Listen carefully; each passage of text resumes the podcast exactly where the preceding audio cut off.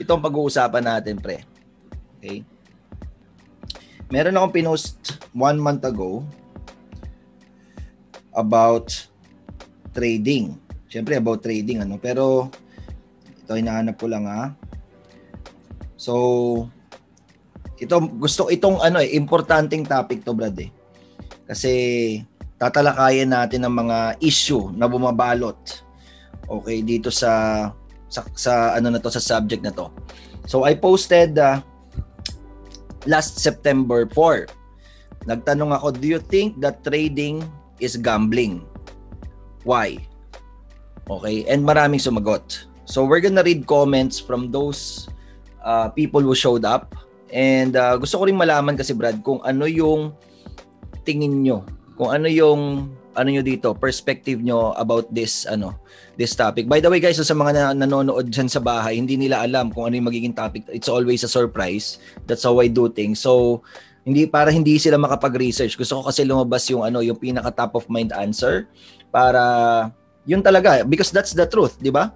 Hindi na natin kailangan pag-isipan pa. So that's gonna be the topic is trading gambling. Okay? Is trading gambling. Okay? Ayan ang tatalakayin natin yun. Ito, magbasa muna tayo ng mga comments, comments natin dito. Ano? Okay. Personal definition, Brad. Oh. Sabi ni ano, Brad, sabi ni Jesr- Jezreel Cruiz. Jezreel Cruiz. If I were allowed to redefine, I would call it controlled gambling. You have control over your timing, your entry and exit, and your risks. And this will be a game of who has better control. So ano masasabi niyo doon, Brad? Tama ba? Controlled gambling. Ikaw, Erbs. Para sa'yo, is trading gambling? Para sa akin kasi ano yan eh, yung hindi siya gambling eh, personally. Hindi siya gambling kasi para sa akin paano ko ba ano medyo nagulat ako no. So actually ganito, ganito ko siya tinitingnan no.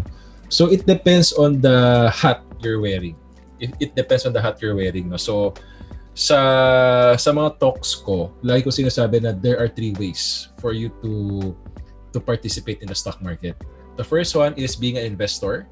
Second one is being a technical or a technical trader or a chartist. And the last one is a speculator.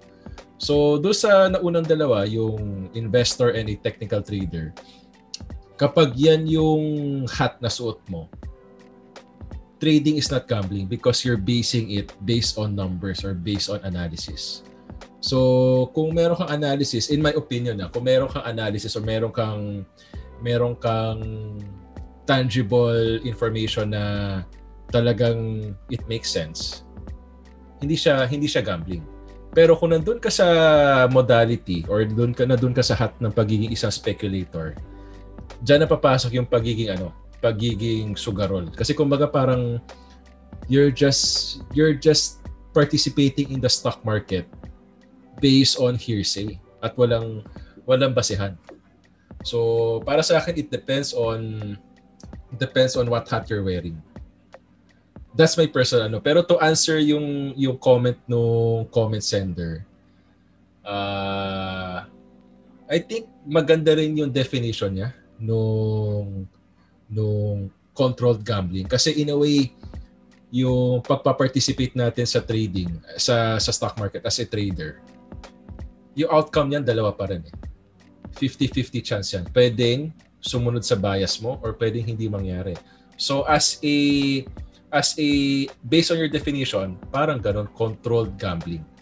So maganda yung maganda yung sinabi ni Sir or ni Ma'am Jan na controlled gambling kasi we as traders talagang two outcomes lang yan. Whether you win or you lose. Pero yung pinaka-edge mo doon is yung reward to risk ratio. Kasi pwede kasi 50-50 yung chance mo of hitting the right answer.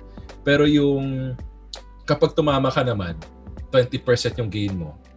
Tapos kapag talo ka, pwedeng 2% lang yung loss mo. So parang ganun ko siya tinitingnan, guys. Mm, magandang pinoint out mo yon Brad. Magandang pinoint out ni Herbs yun, ano? Yung, uh, anong tawag dito?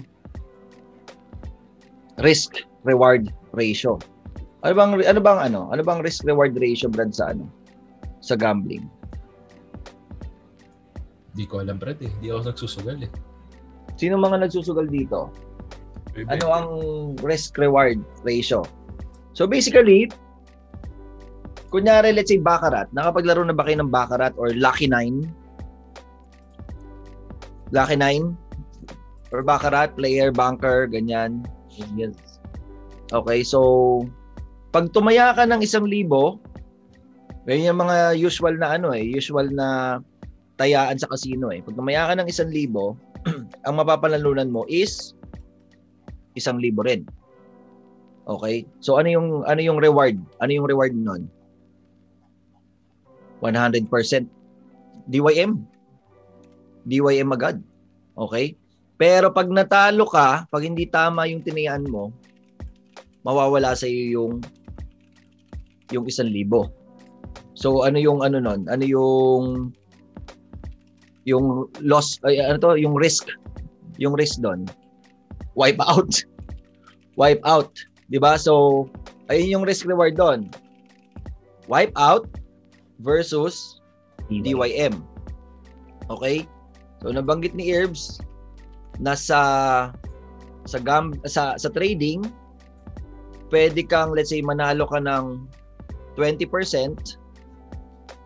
tapos yung talo mo is not necessarily 20%. Okay, kasi pagka ganun 1 is to 1, medyo mahirap na kla- me, pag 1 is to 1, ang ang ano mo, ang risk reward ratio mo, walang edge yung sistema mo.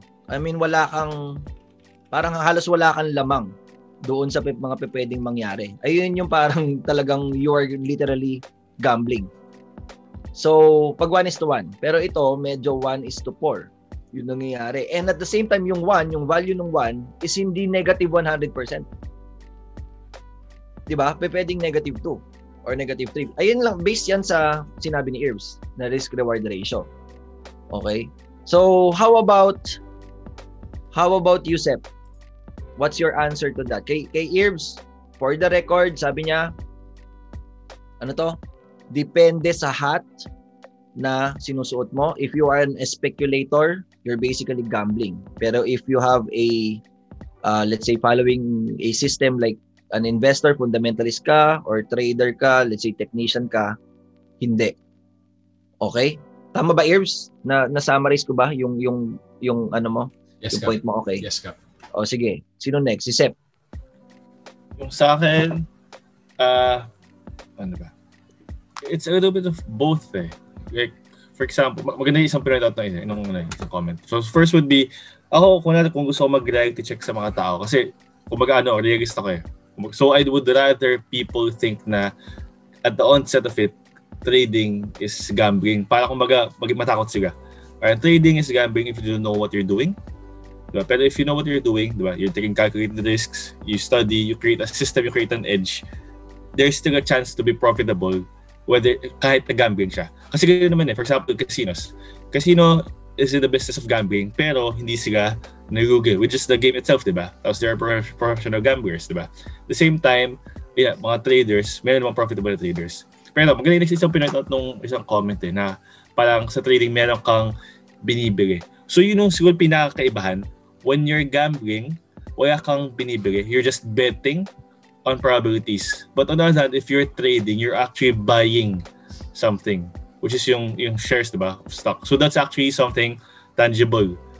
So meaning kaya kaya nalugi kasi bumaba yung yung kumbaga value nung binili mong tangible asset, 'di ba? Parang kumbaga kumbaga that you can get dividends from that. So so it's actually parang market pa rin siya, eh, buying and selling. So yun yung parang factor na mag-differentiate from gambling. Pag nagsusugal ka naman kasi wala kang binibigay, hangin lang, you're transacting, di ba, air for money. Kaya ganun ta, either bust ka or parang pwedeng tumaas yung pera mo. Pero when you're buying something, hindi agad siya mauubos yung value.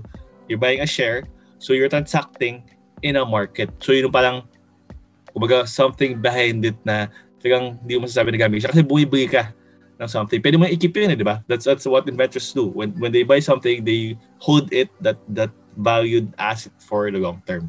So yun siguro yung differentiating factor. Meron kang binibigay na asset pag trade ka.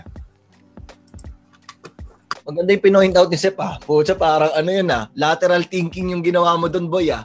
Think outside the box. Diba sa gambling, wala kang, wala kang binibili. Sa, sa trading, meron. Actually, totoo naman. Pwede kang, I mean, let's say hindi ka nag, nag nagte-trade doon sa mga foreign markets na merong margin call, ano, pwede na pwede kang totally ma-wipe out. Let's say you're buying stocks. Pwede mo namang hindi ibenta eh. Mm. Ba nasa sa'yo pa rin yung asset. Bumababa nga lang yung value niya. Value. Habang hino-hold mo. Kumbaga parang kung dati 100 pesos tapos naging 2 pesos na lang, eh talagang halos wala ng value, negligible na yung value nun, no? Pero nasa sayo pa rin. May hawak ka pa rin. Medyo ano na nga lang, basura na nga lang yung hawak-hawak mo. Dati ginto, ngayon naging basura.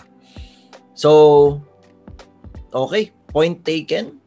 Okay, bigyan na isang bagsak si Sir Sep in 3, 2, 1, boom. O ikaw naman, Jordan. Uh, same thoughts actually yung kay Sep. Pero in a general sense, trading is gambling. Yes, kasi yung definition ng gambling, 'di ba? You're parang you're staking something which is yung pera for ano na, na conscious ka naman dun sa risk and then you hope for an outcome na syempre leaning towards na mag-gain ka. So, ano na lang yan eh, parang yung semantics kasi sabi dun sa question, 'di ba, controlled gambling. Yes, um trading can be considered as controlled gambling especially kung may trading system ka. Pero kasi everything uh, trading is a probabilities game eh. And when you insert probability sa kahit na anong activity, you could consider that as uh, gambling. Um, Siyempre, yung magde-differentiate na lang niyan is if you could measure what gambles are you willing to take and you're willing to not take. ba? Willing to avoid. So parang yun lang din yung ano, yun yung thoughts ko kasi parang ano eh, one could say na everything is a gamble. Life is a gamble. Being an employee is a gamble. Business, making or building a business is a gamble. So, halos lahat naman that involves probability eh gambling. So, I think trading is no different. Kasi before, iba yung ano, iba, iba yung perception ko na, hindi, trading is not gambling. Kasi if may sistema ka naman, eh, may process ka naman eh okay. Pero ngayon, I think, ano, nag, nag, iba na ng shape yung ano ko, yung belief ko about trading. Kasi you could have a system pero uh, is it a profitable system? Is it not? Is it you're still building a uh, a profitable system? You're still in the process of being a consistently you know profitable trader. So ayun, in general, yes, trading is gambling. For me. Yun. Okay. So, bigyan na isang bagsak si Jordan in 3, 2, 1, boom. O dahil nag-iisip ka na Melbs, it's your time to shine. Mamalalim ang iniisip mo, Brad eh. Go. eh, naging gambler din kasi tayo dati eh. Pero tayo ng ano, kanyang face dati, kaya mapaisip tayo dito. Pero for me, yung trading is pwedeng considered gambling, pero siguro uh, hindi siya same level for me, uh, ibang uh, nasa lower level siya ng gam- yung gambling. Yung trading is a lower level of gambling. uh, for me, yun yung sagot ko kasi um, ayun nga, manageable yung or kaya mo i-control yung risks, kaya mo i-assess yung situation, kaya mo gumawa ng edge na makakapagbigay talaga sa iyo ng profitable system. And siguro yun yung mga reasons kung bakit siya nasabing hindi siya exactly at the same level. And then, uh, ang dami ng magandang points na sinabi nila yun. No? So, siguro i-add ko na lang, yung naisip ko is, um, siguro isang difference niya is, yung gambling kasi, uh, ang main na kalaban mo talaga is ano eh, yung market, ah, yung casino eh, di ba? So kapag ka natalo ka, kikita yung casino. Pero sa market, kapag ka natalo ka, hindi naman exactly kikita si this market. Ano? So, yun yung isang major difference wherein yung kalaban mo dun sa isa is yung uh, entity talaga kung nasaan ka naglalaro. Wherein ito, hindi mo naman ta- talaga kalaban si Miss Market. Kung natalo ka, ang kikita, most likely, yung merong mas better na system. May iba pang kumita. So may kum- meron pa rin perang tumaas. Oo. hindi si Miss Market, pero may ibang mas magandang system. Sila yung kumita. You mean parang sinasabi mo umiikot lang yung pera dun sa sirkulasyon. Nagpapalitan lang ng hands.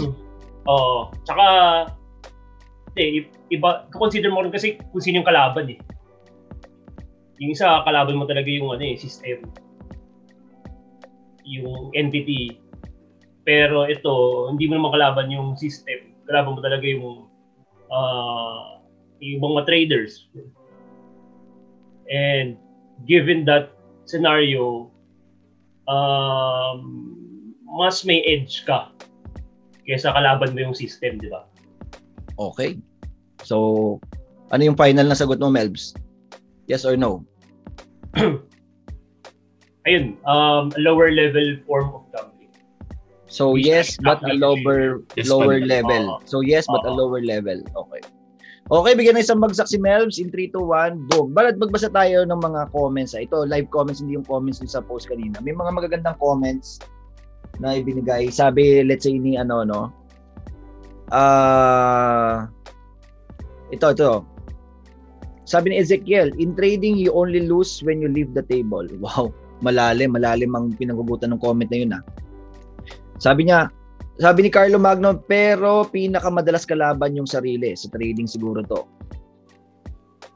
Okay, so There are profitable gamblers as well, sabi ni VJ Ventilio. Majority lose money just like trading, but there are few who make use of their edge to stay profitable. Magandang magandang ano din 'yon. Yeah, kasi parang sa trading 95% talo eh. 'Di ba sa gambling siguro nandun din 95% baka mas mataas. Sabi natin 99%. Diba 1% lang talaga yung kumikita. Pwedeng gano'n 95 to 99% sa sa gambling sa gambling naman. Sabi ni RC, RC nas gambling is pure luck. Trading is business. May risk na malugi, may chance na kumita. Trading needs principles to to follow to achieve success profit. Yan ang wala sa gambling. Okay, may point din. So yan, sabi din ni Danilo Ranti Cortaga, sa trading may nakuha na product na may price. So parang yung sinabi mo, Sep. Okay. So ito ang tanong ko, Brad. Ito ang tanong ko. Is any endeavor, kasi based sa mga sinasabi nyo, no? Any activity or endeavor ba na pwede kang matalo is called gambling. Kasi parang lumalabas na we need parang iko i-compare natin yung dalawa based sa win or lose. So, ayun yung parang naging ano eh. Ayun yung parang naging focal point eh nung mental framework nung karamihan eh. Win or lose. Para hindi matawag na gambling yung isang bagay, kailangan win lang. So in other words, if there's no 100% chance na manalo ka, that's a gamble. Let's say bumaba lang siya ng 99%. Let's say 99% talo ka, 1% ay sorry, 99% panalo ka, 1% talo ka, gambling na ba yung tawag doon? So, and uh, ano sa tingin nyo? Anong ano? Kasi kung kung pag kung pupunta tayo dun sa mundo ng winning and losing,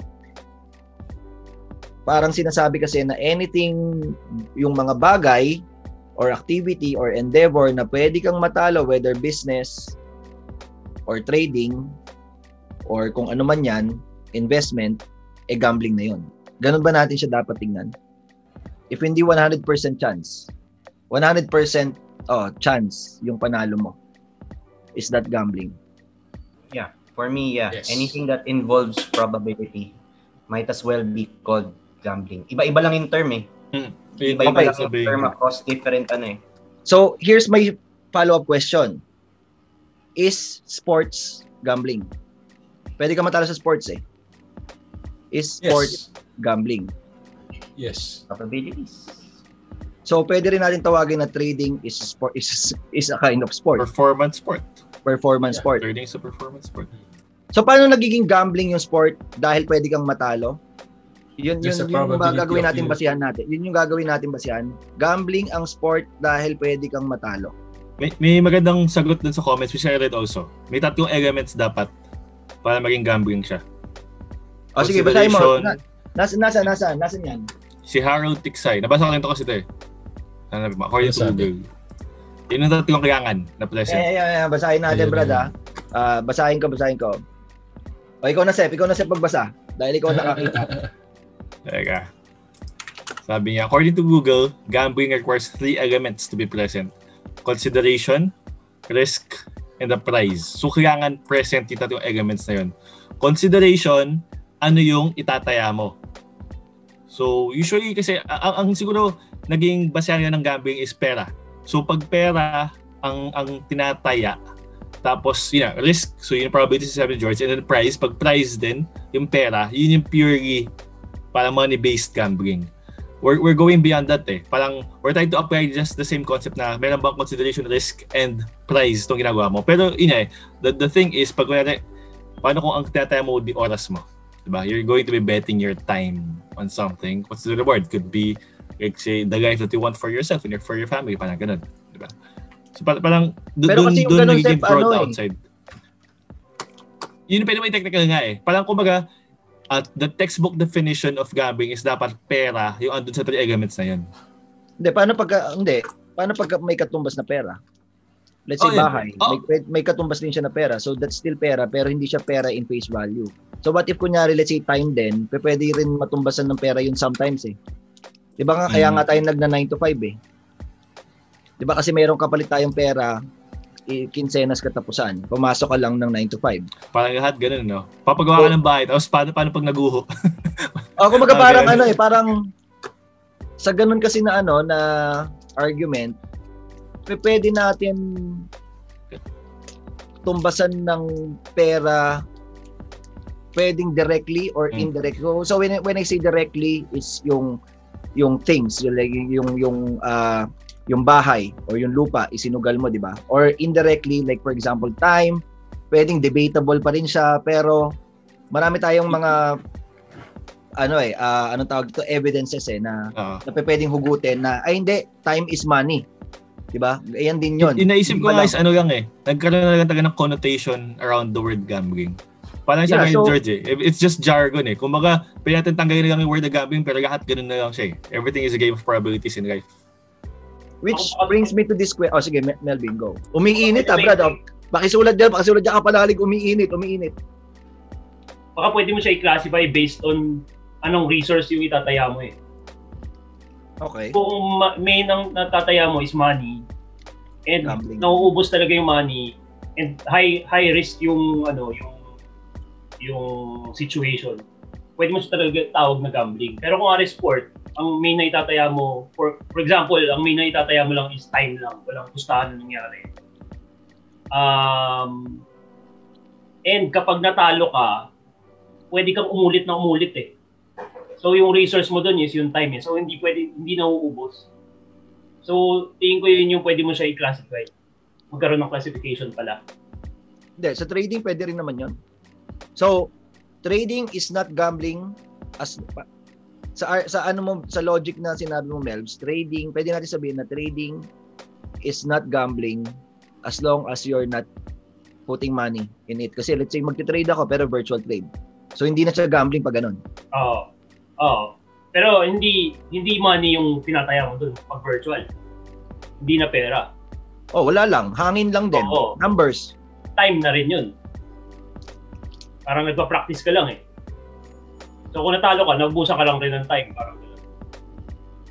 Okay, so in other words, dun sa ganung logic, anything na so yung yung pera okay, or Yung anything depends sa resource mo. Lalo na kapag ka may value. resource is yun, may value na nauubos and hindi kayong parang hindi mo kayang maulit-ulit yun siguro yung pwede mo talaga i-classify na gambling and high risk. Mhm. Mhm. So ang nagdi-divide lang yung thin line that divides trading and gambling is pera. Doon muna tayo, parang ganon. Limited resource. Limited resource. Oh, yeah. or, or anything that's valuable or can be valued with money, parang ganon. Hmm. Okay. Point taken. How about herbs? Sports is gambling. Ano masasabi mo doon? Ah, ito kasi yung perspective ko sa ganyan, no. So maganda yung sinabi ni Melvs na kung ano yung resource na itatayam or whatsoever. Para sa akin, uh, anything na may kapalit, parang gambling siya. So, um, bakit ko sinasabi yun? Kasi ano yun eh, kumbaga parang para sa akin, I've experienced yung yung ano, yung kumbaga I live by this this quote na, lag, na narinig ko sa iyo when I first started trading no na ito yon hindi ka mananalo kung hindi ka tataya so nag all in Ako ako, pa sa pala may kasalanan.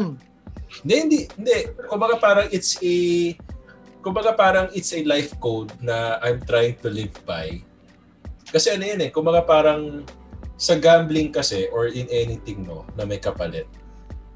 Hindi ka pwede, hindi ka yayaman kung magda-diversify ka. So so yun yung parang yun yung parang yung takeaway ko dun sa quote na yun na hindi ka manana, hindi ka mananalo kung hindi ka tataya. So kung tataya ka lang, ibigay mo na lahat. So, anong ibig ko sabihin niya? Yung context niyan is when I started my trading journey way back 20, 2014, nag-all in ako sa sa trading. So, I was able to take control of my life to trading. Tapos, syempre, meron akong un- unfinished business with my with my ano, with my kumbaga parang gusto, meron akong gustong patunayan during that time. Yun yung lagi mo sinasabi sa akin, pre, meron ka bang gustong patunayan? Meron ka ba talagang gustong patunayan? So, yun, meron talaga akong gustong patunayan during that. So, nagtumaya ako doon. Tumaya ako doon, nag-all in ako doon sa business at nalugi. So, ngayon, all in naman tayo sa trading at saka sa mentoring. So, anything na, para sa akin, anything na you're, you're allocating time, resource, parang ano, parang gambling siya. So, pero ganito ganito niya siya iisipin, no? Ganito niya siya iisipin. Kasi ah kasi ang inisip kasi ng tao, kapag meron kang tinatayang let's say pera or oras or whatsoever, okay? Hindi porket nag-allocate ka ng oras tsaka ng pera, mananalo ka. Okay? Hindi porket nagmukha kang busy, eh dapat dapat kumita ka. Hindi porket nagmukha kang busy kailangan kumita ka. So, kumbaga para kailangan mong kailangan mo malaman yung ano, yung perspective. Okay? So, para sa akin anything na ano, anything na may kapalit na resource. Actually, parang ayun yung point eh. Ayun yung point na Oo. sinasabi mo, Brad. Anything na meron kang pwedeng makuha na meron ka rin somehow na kailangan i-invest whether it's a tangible or intangible asset is gambling. Yes. Okay. Sige. Nagigets ko na yung nagigets ko na yung ano. So, risk, yung word na risk, pwede natin i-type Brad na risk equals gambling, parang ganun ba? Parang gano'n. Anything na merong risk and rewards Yes. is gambling. Yes. Okay. Agree ba kayo doon guys o disagree? Paki-type dyan. Gusto natin yung naaano ng pulso ng masa. Brad, ako kasi, I'm a chronic gambler. Way back 2000, 2000 siguro 11, 12, 13. Ah, simula bata, sugalero na talaga ako eh. Na natuto lang ako ng pares-pares. Siguro mga 4 years old, 5 years old. Hindi na ako ano, parang nagtuloy-tuloy na yung pares-pares, naging unggoy-ungguyan. So, tapos naging bingo, Brad. naging bring bingo, Brad. Ako yung taga-sigaw sa amin dati ng bingo. Ako yung taga ano, taga-alog nung ano. Tapos, ah, Lucky Nine. May ultimo, Brad, yung milliseconds sa stopwatch. Pinagsusugalan din namin yon Di ba yung ah, 0 to 99 na millisecond?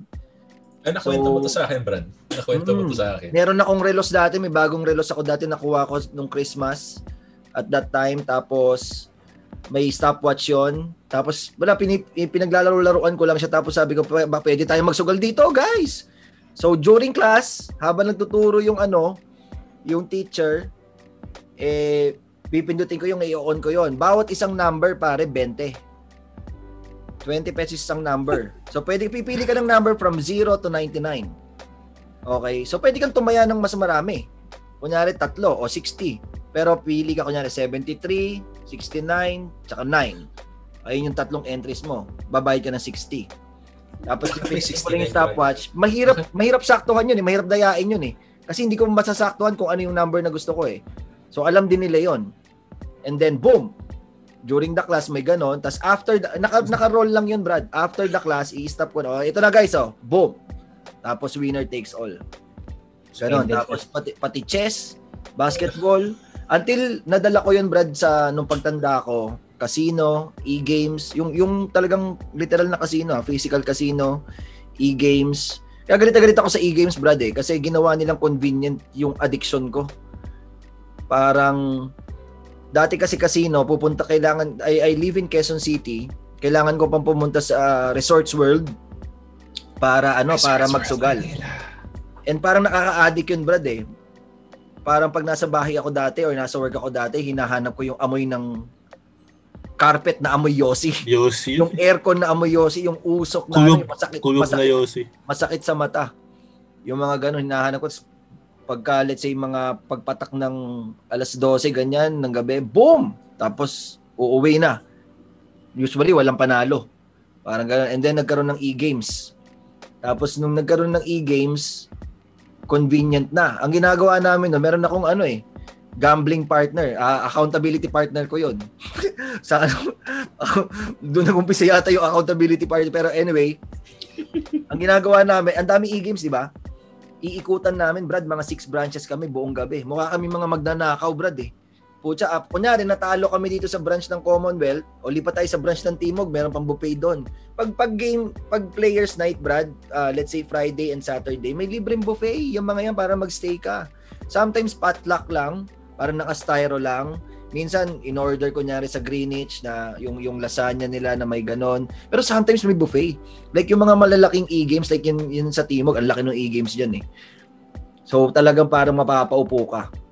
Tapos may libreng kape pa. Ganun din, parang casino din yung e-games. Tapos pwede kang uh, humingi din ng iced tea and kung ano-anong drinks.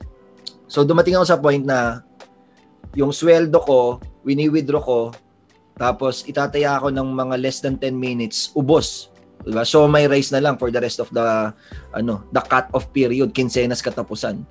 Ganun yung nangyari sa akin. Uh, hindi ko makakalimutang scene pare, halos walang wala na akong pera. Ang ang pera ko na lang parang 5,000 pesos na lang doon sa ano, doon sa sa, sa ano ko sa ATM card ko. Tapos nasa ano ko Brad, Metro Card Club.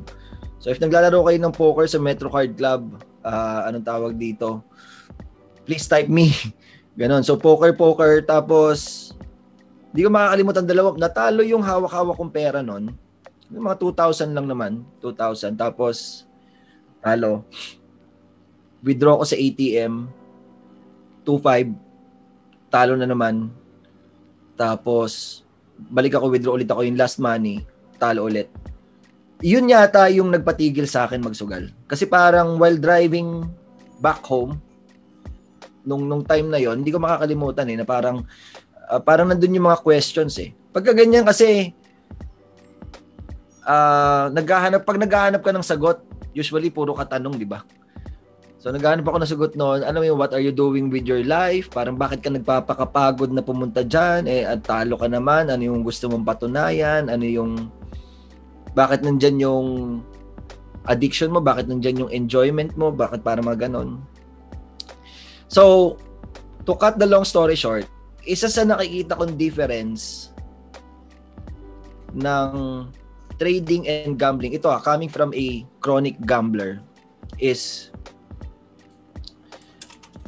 hindi mo alam kung bakit ka nananalo or bakit ka natatalo. Ang hirap ang hirap malaman.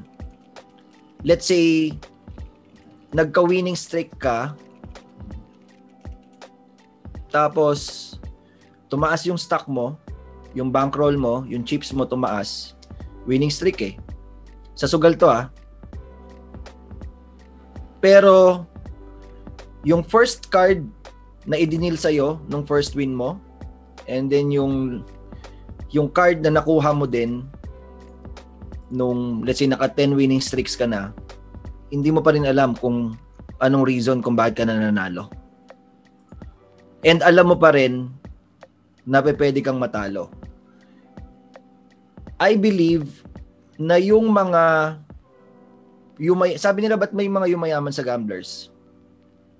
Wala silang edge dun sa tech, sabi natin sa technicals. Dun sa pagbasa ng baraha. As in totaling wala. Marunong lang sila mag-risk management and money management. Position size, yung betting, how big will they bet, when will they bet. Dun, nandun yung edge. Kaya sila yumayaman. Kaya sila parang nakaka-create ng business habang nasa casino. And meron ako mga ilang, ilang kilala, siguro mga 1 in a million yun na yumaman dahil sa casino. Dahil meron siyang sistema. And yung sistema niya is not because alam niya yung lalabas na card or uh, parang nababasa niya yung chart ng Baccarat. Wala din sistema niya.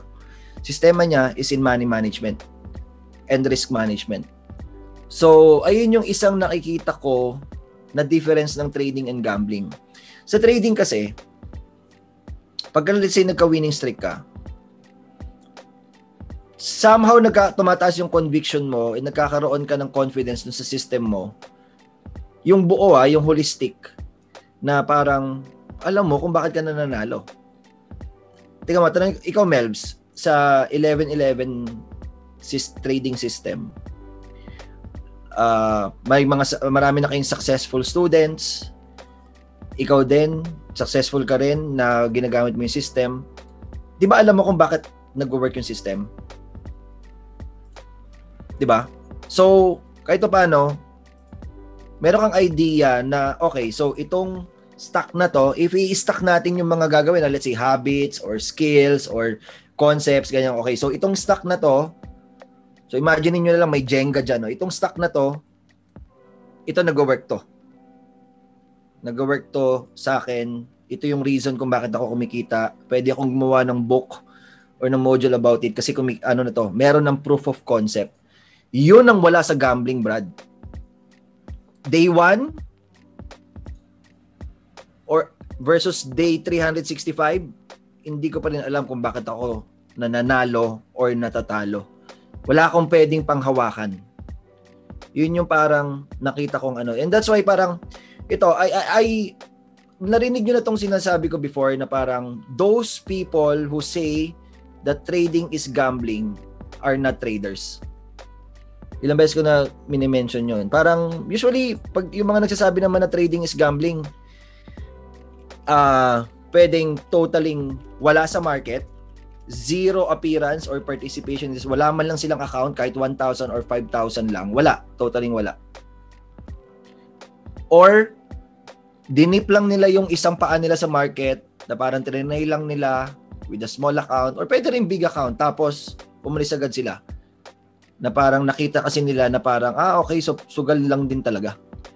So yun yung sinasabi kong mga usually ito based on experience to ah hindi to parang hula balo lang yung mga naririnig ko nagsasabi na ay sugal yung stock market, eh wala sa stock market. Usually. Kasi ako, I'm starting to believe na hindi talaga siya gambling eh. Based dun sa mga nakikita ko so far dito sa ano, sa journey ko as a trader. In, kumbaga, I respect trading that much And binabash ko yung gambling that much kasi doon ako nang galing. Alam ko uh, parang I, I was uh, in in both worlds. Naranasan ko kung ano yung ano. Eh sobrang laki talaga ng pagkakaiba niya. Sobrang sobrang laki ng pagkakaiba. So, there was a time na parang trinay namin gawa ng sistema. 'Di ba? That's that's the way to go. If you want to do this, gawin kayo natin itong business, itong baccarat, itong pagkakasino. Ginawan din namin ang sistema. At a micro level, tinatry namin i-predict yung mga charts, yung mga lalabas. Yun nga, meron kaming parang player, player, bunker, bunker, player, player, bunker, bunker. Oh, bunker yan. May mga ganun kaming style dati.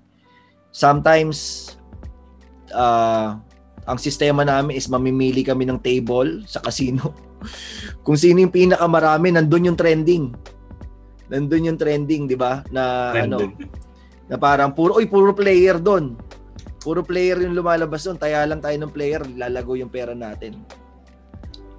DYM. So parang, yun nga, yun yung, yun, yun, yun yung perspective ko doon. I respect trading that much na hindi ko siya pepedeng hindi ko kayang tanggapin na mahaluan siya nung ano na it's, it's gambling. Pero I respect the opinion sa kasi parang napapaisip din ako eh.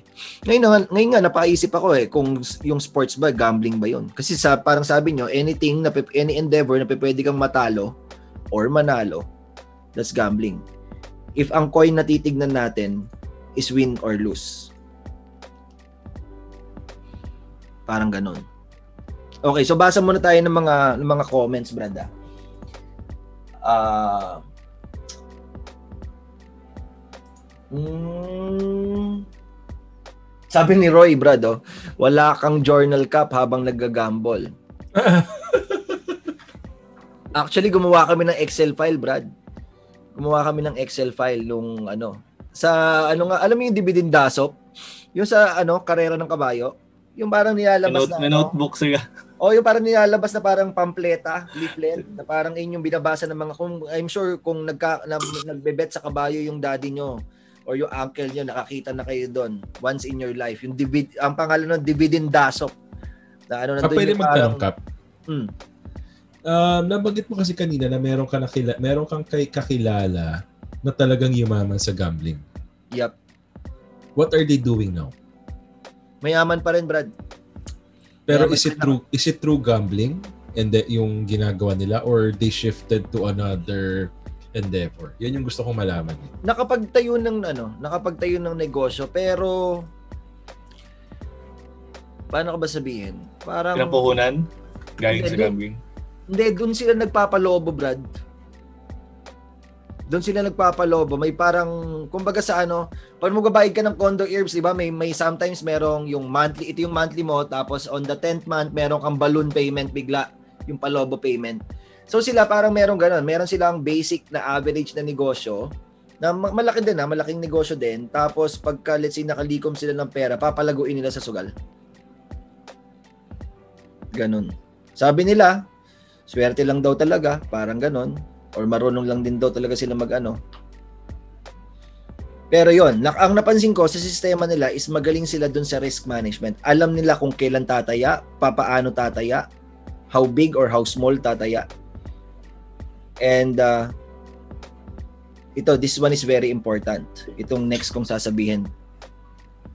Para mas para para maano para ma-differentiate natin yung gambling and trading emotions kung sino yung nagde-decide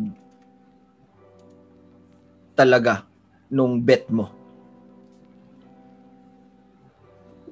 parang ganon so sa gambling kasi more on emotionally ah, anong tawag dito? Inclined eh.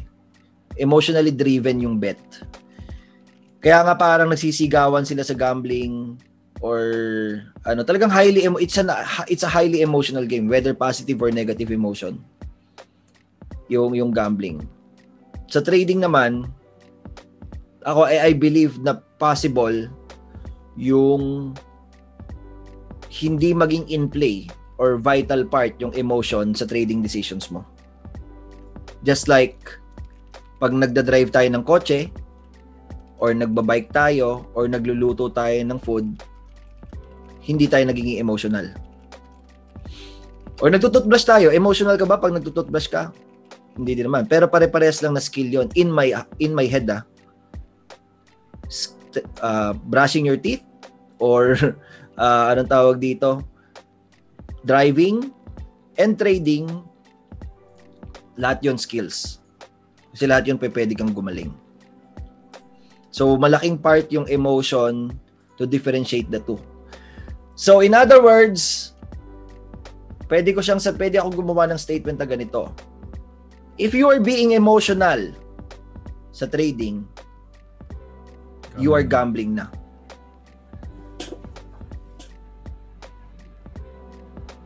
Pag emotions mo na yung nagdadala ng trading decisions mo. So sometimes 'di ba sinasabi ko na ano eh. Ito I have to ano I have to make it clear lang for everyone. When I say do not put emotions in play sa trading, sa trading decisions 'yun ah.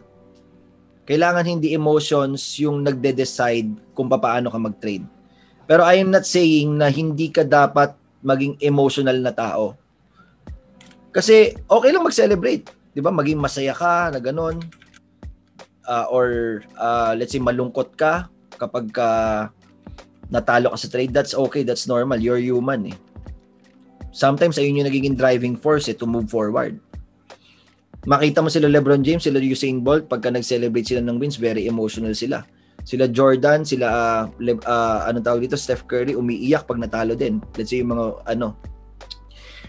Pero Brad, pagka clutch moments, during clutch moments, yung let's say isushoot na nila yung bola at the buzzer or let's say kailangan ni Tiger Woods magawa tong shot na to or else hindi siya magcha-champion or let's say sa tennis sila Nadal pucha Brad cold-hearted yung mga yon as in talagang very scientific and siguro may art na rin wala kang makikitang emotion na involved dun sa decision making nila ayun yung gusto kong i-clear out. As a person, ayaw kitang maging hindi emotional kasi mahirap naman yun, ano? Pero while making trading decisions, dun yung kailangan natin tanggalin yung emotions. Kailangan mag ang magde-decide is yung utak. Hindi yung emotions. Yung movie na 21. Ayun. So yung movie na 21, nabanggit ni Melbs. Yung 21 na movie, nagkagulo-gulo sila dahil naging emotional. Yung mga players or yung isang player lang. Yung bida actually. Meron silang system eh. Nagwo-work yung system eh. Pero nag-gamble sila. Nag-gamble siya. Hinayaan niya na mag ano yung emotion, mag-decide yung emotion dun sa ano. Hindi niya na alam at the end eh. They were counting cards eh. Probab naging probability game. Pagka lumabas to, ito. Pagka lumabas to, ito decision mo. Mind, mental game lang eh. Until naging emotional. Naging driven by emotions. So parang nanguhula na siya. Doon na naging 50-50. So pag naging 50-50, wala ka ng edge. Ganon. Alam ba Brad na ang edge ng, 'di ba the house always wins? Ang edge ng house is hindi ganoon kalaki. Pero may edge may edge lang sila. Kunyari let's say 51% yung 51% yung edge ng ano ng ng house tapos ikaw 49%. Yung 2% ng difference malaki na yon in terms of ano in terms of value. Pero hindi ganoon kalaki ang edge ng ano. Akala akala siguro ng iba parang ang edge ng casino is 80%. 80% sila yung mananalo, 20% hindi ganoon kalaki. Walang magsusugal pag ganoon. 'Di ba? Yung mga tao na nanalo naman sa casino yan eh. Ang problema lang sa kanila is hindi sila nagte-take profit like nung like yung ginawa ng ano ng team withdraw. Oh, so if part ka ng team withdraw ng SSF, please type hashtag team withdraw. Eh yun yung isang naging ano Brad, ah wake up call sa akin. Kaya nag-stop ako sa casino pero lumipat naman sa e-games ano. Kasi nagkaroon ako pare ng ano Brad oh, ng parang enlightened moment na nakatingin ako sa casino floor, punong-puno yung tao, it was a weekend. Tumingin ako ngayon Brad sa cashier, walang nakapila sa cashier. That's already a message na walang nananalo dito. Ang daming tao sa casino floor pero walang nakapila sa cashier. And hindi kasalanan ng casino. Gumagawa lang sila ng ways para mapag-stay ka doon pero ang decision nung gambler isa sa kanila pa rin. Yung casino, Brad, minsan nag-o-offer ng free free hotel room 'yan para matulog ka lang doon at ipatalo mo kinabukasan. Meron kaming kaibigan na ganun, Brad. Nanalo na siya more than 100 plus thousand. Tapos, eh, kilala na siya, parang, kilala na siya nung casino, nung mga managers na parang ah, nagpapatalo talaga. Or, sabihin na natin, VIP player. Binigyan siya ng room. So, natulog siya. Pag kinabukasan, after breakfast, naglaro, ubos. Pero may nananalo sa casino, Brad. Kasi hindi naman talaga totally naka naka-point dun sa casino yung ano, yung yung edge or yung ah, radar. Hindi lang talaga marunong mag-control. Because why? Driven by emotions nga yung mga tao. And yung collective, the environment, lahat yung mga tao doon driven by emotions. Yun pag nandun ka sa casino floor. Kaya nga mas maganda pa nga na nandun ka lang sa bahay. eh. Yung mga poker players na ano, na anong tawag dito? Nag nag-o-online ano? Nag-o-online poker. 'Di ba? Kasi hindi wala yung environment na parang emotional eh. Mas nakakapag-isip ka. Merong isang merong isang ad yung isang poker na ano I, I forgot kung anong ad pero ang point ng ad is ganito. Sabi niya, if you think that poker is gambling, bakit pare-parehas yung mga muka nung mga nasa poker table sa championship table? Nag-stick sa akin yun. Sabi ko, doon ko na-realize na parang, ah, okay, so poker is a sport, hindi siya gambling. Sila-sila din nagkikita-kita eh. Sa final table eh. Di ba? So, ibig sabihin, meron talaga silang system. Ang kinagandahan kasi sa poker, as compared sa baccarat, pwede kang mag-fold, pwede kang mag-cut when it's time to cut. Di ba, Melbs? Ito si Melbs, magaling to mag-poker eh. Meron kang opportunity mamigay ng to fold. stake mo kung magkano Eh, gusto exactly. Kung magkano rin yung ibibet mo, magkano yung, yung position size mo. So that's why sinabi nila na it's a sport. Kasi, why? Pwede kang gumaling. Pwede kang magkaroon ng edge and pwede mong i-improve and i-hone ng i-hone yung edge mo until mas magaling ka na dun sa ibang poker players. Yun lang naman ang ano sa poker eh. Kailangan mas magaling ka dun sa mga poker players na nandun sa ano, kukunin ikaw yung maging chip leader. That's the that's the uh, ano tawag dito? The objective of poker. Ikaw yung manalo ng pot as much as possible. Ikaw yung maging chip leader. Matalo mo yung mga nakaupo din na nandun. Kailangan ikaw yung pinakamagaling. So that's why parang sinabi ko na parang sa normal na gambling like baccarat, lucky nine, ganyan, mahirap i ano eh, i-improve yung edge. Yung advantage mo, mahirap siya i-improve. Yung mga baccarat, magagaling lang sila magpinta, Brad eh. Alam mo yung, yung gina, ano, nakakita ka na ba ng baccarat player, Brad? Tinatakpan pa, ginaganon pa, di ba? O yung mga nagmamadyong naman, sinasalat-salat yung ano, alam na nila kung anong ano. Ayun yata yung gusto nilang i-improve. Ayun yung edge nila. Pero sa, di ba? Pero sa poker, di ba? Alam mo eh, may, it, they're making it scientific eh. Kasi, bakit? P- pwede kang mag-fold halfway. Yung sabi Sa ni ano? Melvs, Ano, ano? kalaban mo sa poker eh. Di ba sabi ni Melvs, isang factor niya would be, are you parang competing with the system versus sa ibang tao. Pag casino kalaban mo, like baccarat, may edge talaga yun na hindi na mababago eh. Wala emotions din ng casino eh. Pero pag sa poker, tao kalaban mo may emotions. Good decision making. Napapaisip tayo ah. So magbasa tayo Brad, meron mga magagandang comments. Gusto mo babasahin yung mga comments? Ito. Ito, ito, Brad. Isa sa pinakamagandang comment, Brad, pupusuan ko. Pusuan ko. Kay Paul Jean Andrade. Sabi niya, trading is not gambling. Because in gambling, you cannot choose your cards. While in trading, your cards or stocks or stock are chosen by you. ano sa tingin niyo? Ano sa tingin niyo? Pwede. Agree ba? Pwede, no? Pwede. Pwede, pero the outcome, di ba? Oo. Same Yung, yung probability pa rin, ganun pa rin eh.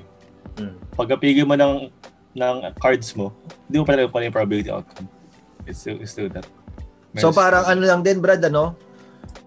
Parang control the risk. color game. Parang color game sa perya. Di ba pipili ka ng yellow, blue, red, white? O sige, pumili ako ng red. Rocket, rocket, di ba? O, may ka kung saan number ka eh. Pumili ako ng red. Sa bagay, sa bagay, make sense, make sense. Sick book, may ka kung saan ka eh. Ito, Brad, oh. Sabi ni Doyle. Every, uh, 11-11 to, Brad. Everything in life is gambling. Like your 9 to 5 work. You're gambling the most valuable resource that you have, which is time for a salary. O, putya, 11-11 mindset talaga to, Brad, ah. At the end of the day, it's how you manage the risk and find an edge in this game. Ano, agree? So, about creating your edge daw, Brad. Lahat daw sa buhay natin is ano. How about sa love? Sum- sumugal na ba kayo sa love, Brad? Mga lover boy dyan. Mga lover boy dyan, Brad. Eh. Ako yung sinusugalan, charot.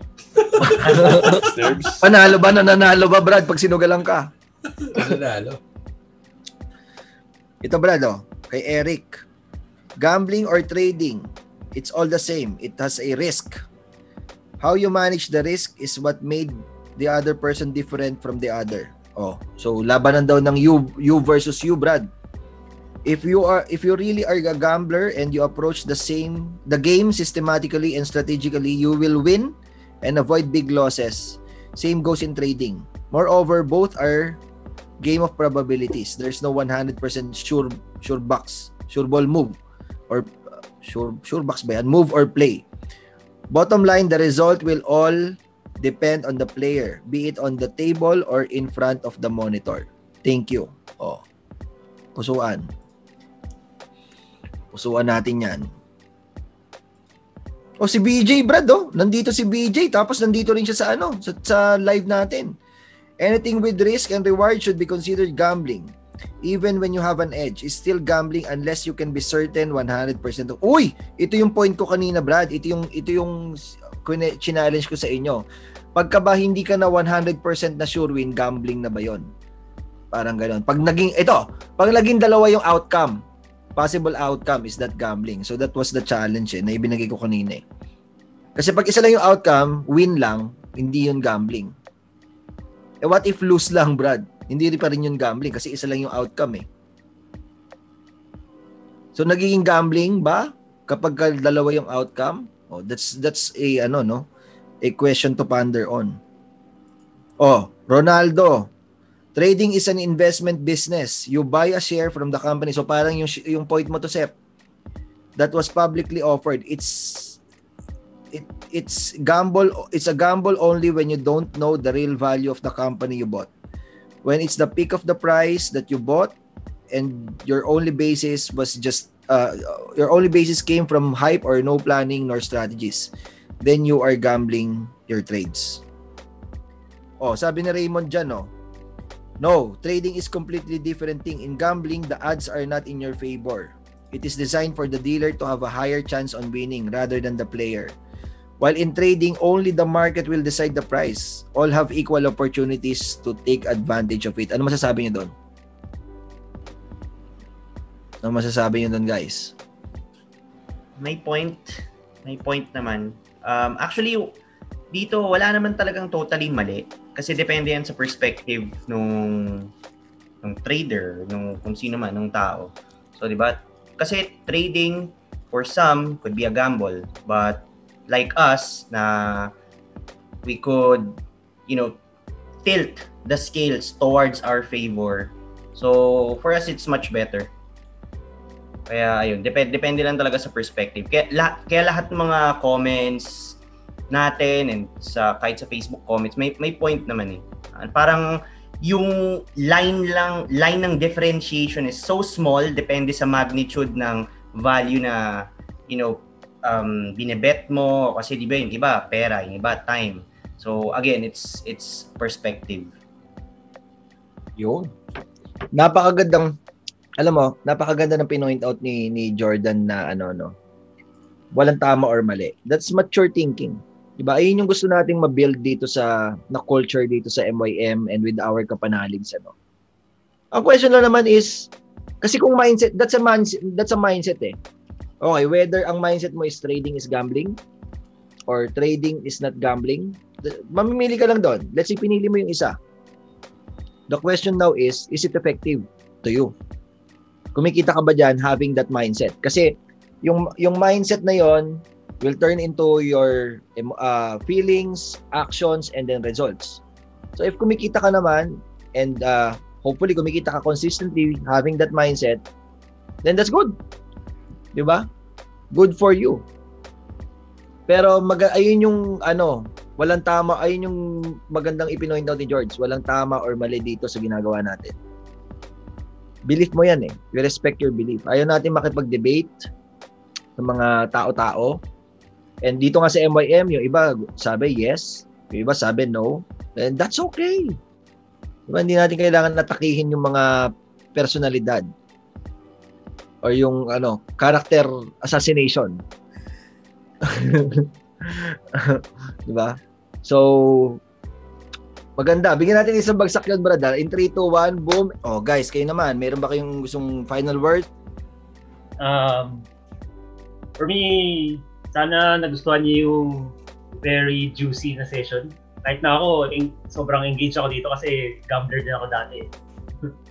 And um, for me, ang pinaka pinaka magdi-differentiate siguro sa akin for me lang is how you define gambling.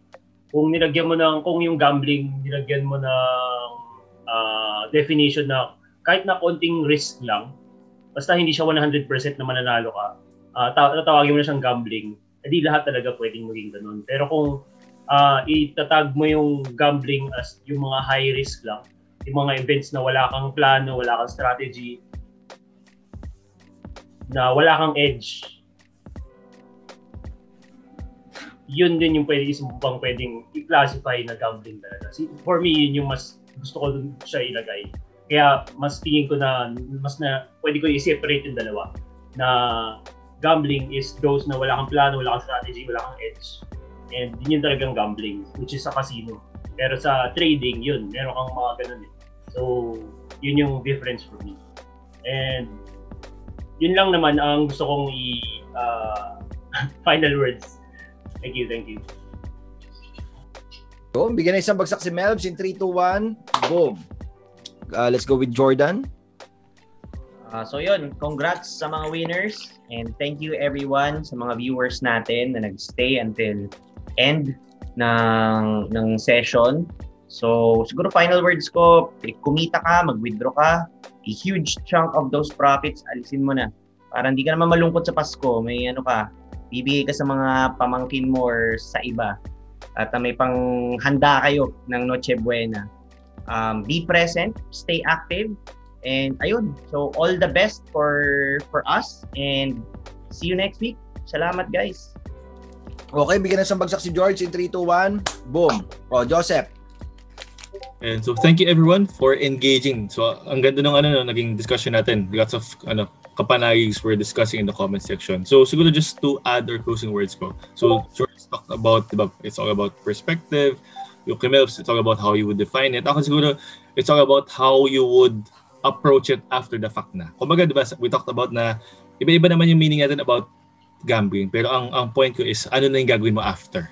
Di ba? So, kumbaga, enable mo, pero what do you do after? Do you approach it, di ba, objectively? Nagawa mo ng solusyon, pag-iisip mo ng paraan. Kasi ganoon na eh, di ba? Uh, again, if you've been approaching trading as gambling before, what would you do now? Na, yun na, would you now be journaling, uh, creating your edge, etc. So, it's what you do after the definition, di ba? Kumbaga, ne- negative ba sa yung gambling, pero how would you approach it? So, yun. Ayos, bigyan na isang bagsak si Sir Shep in 3 2 1, boom.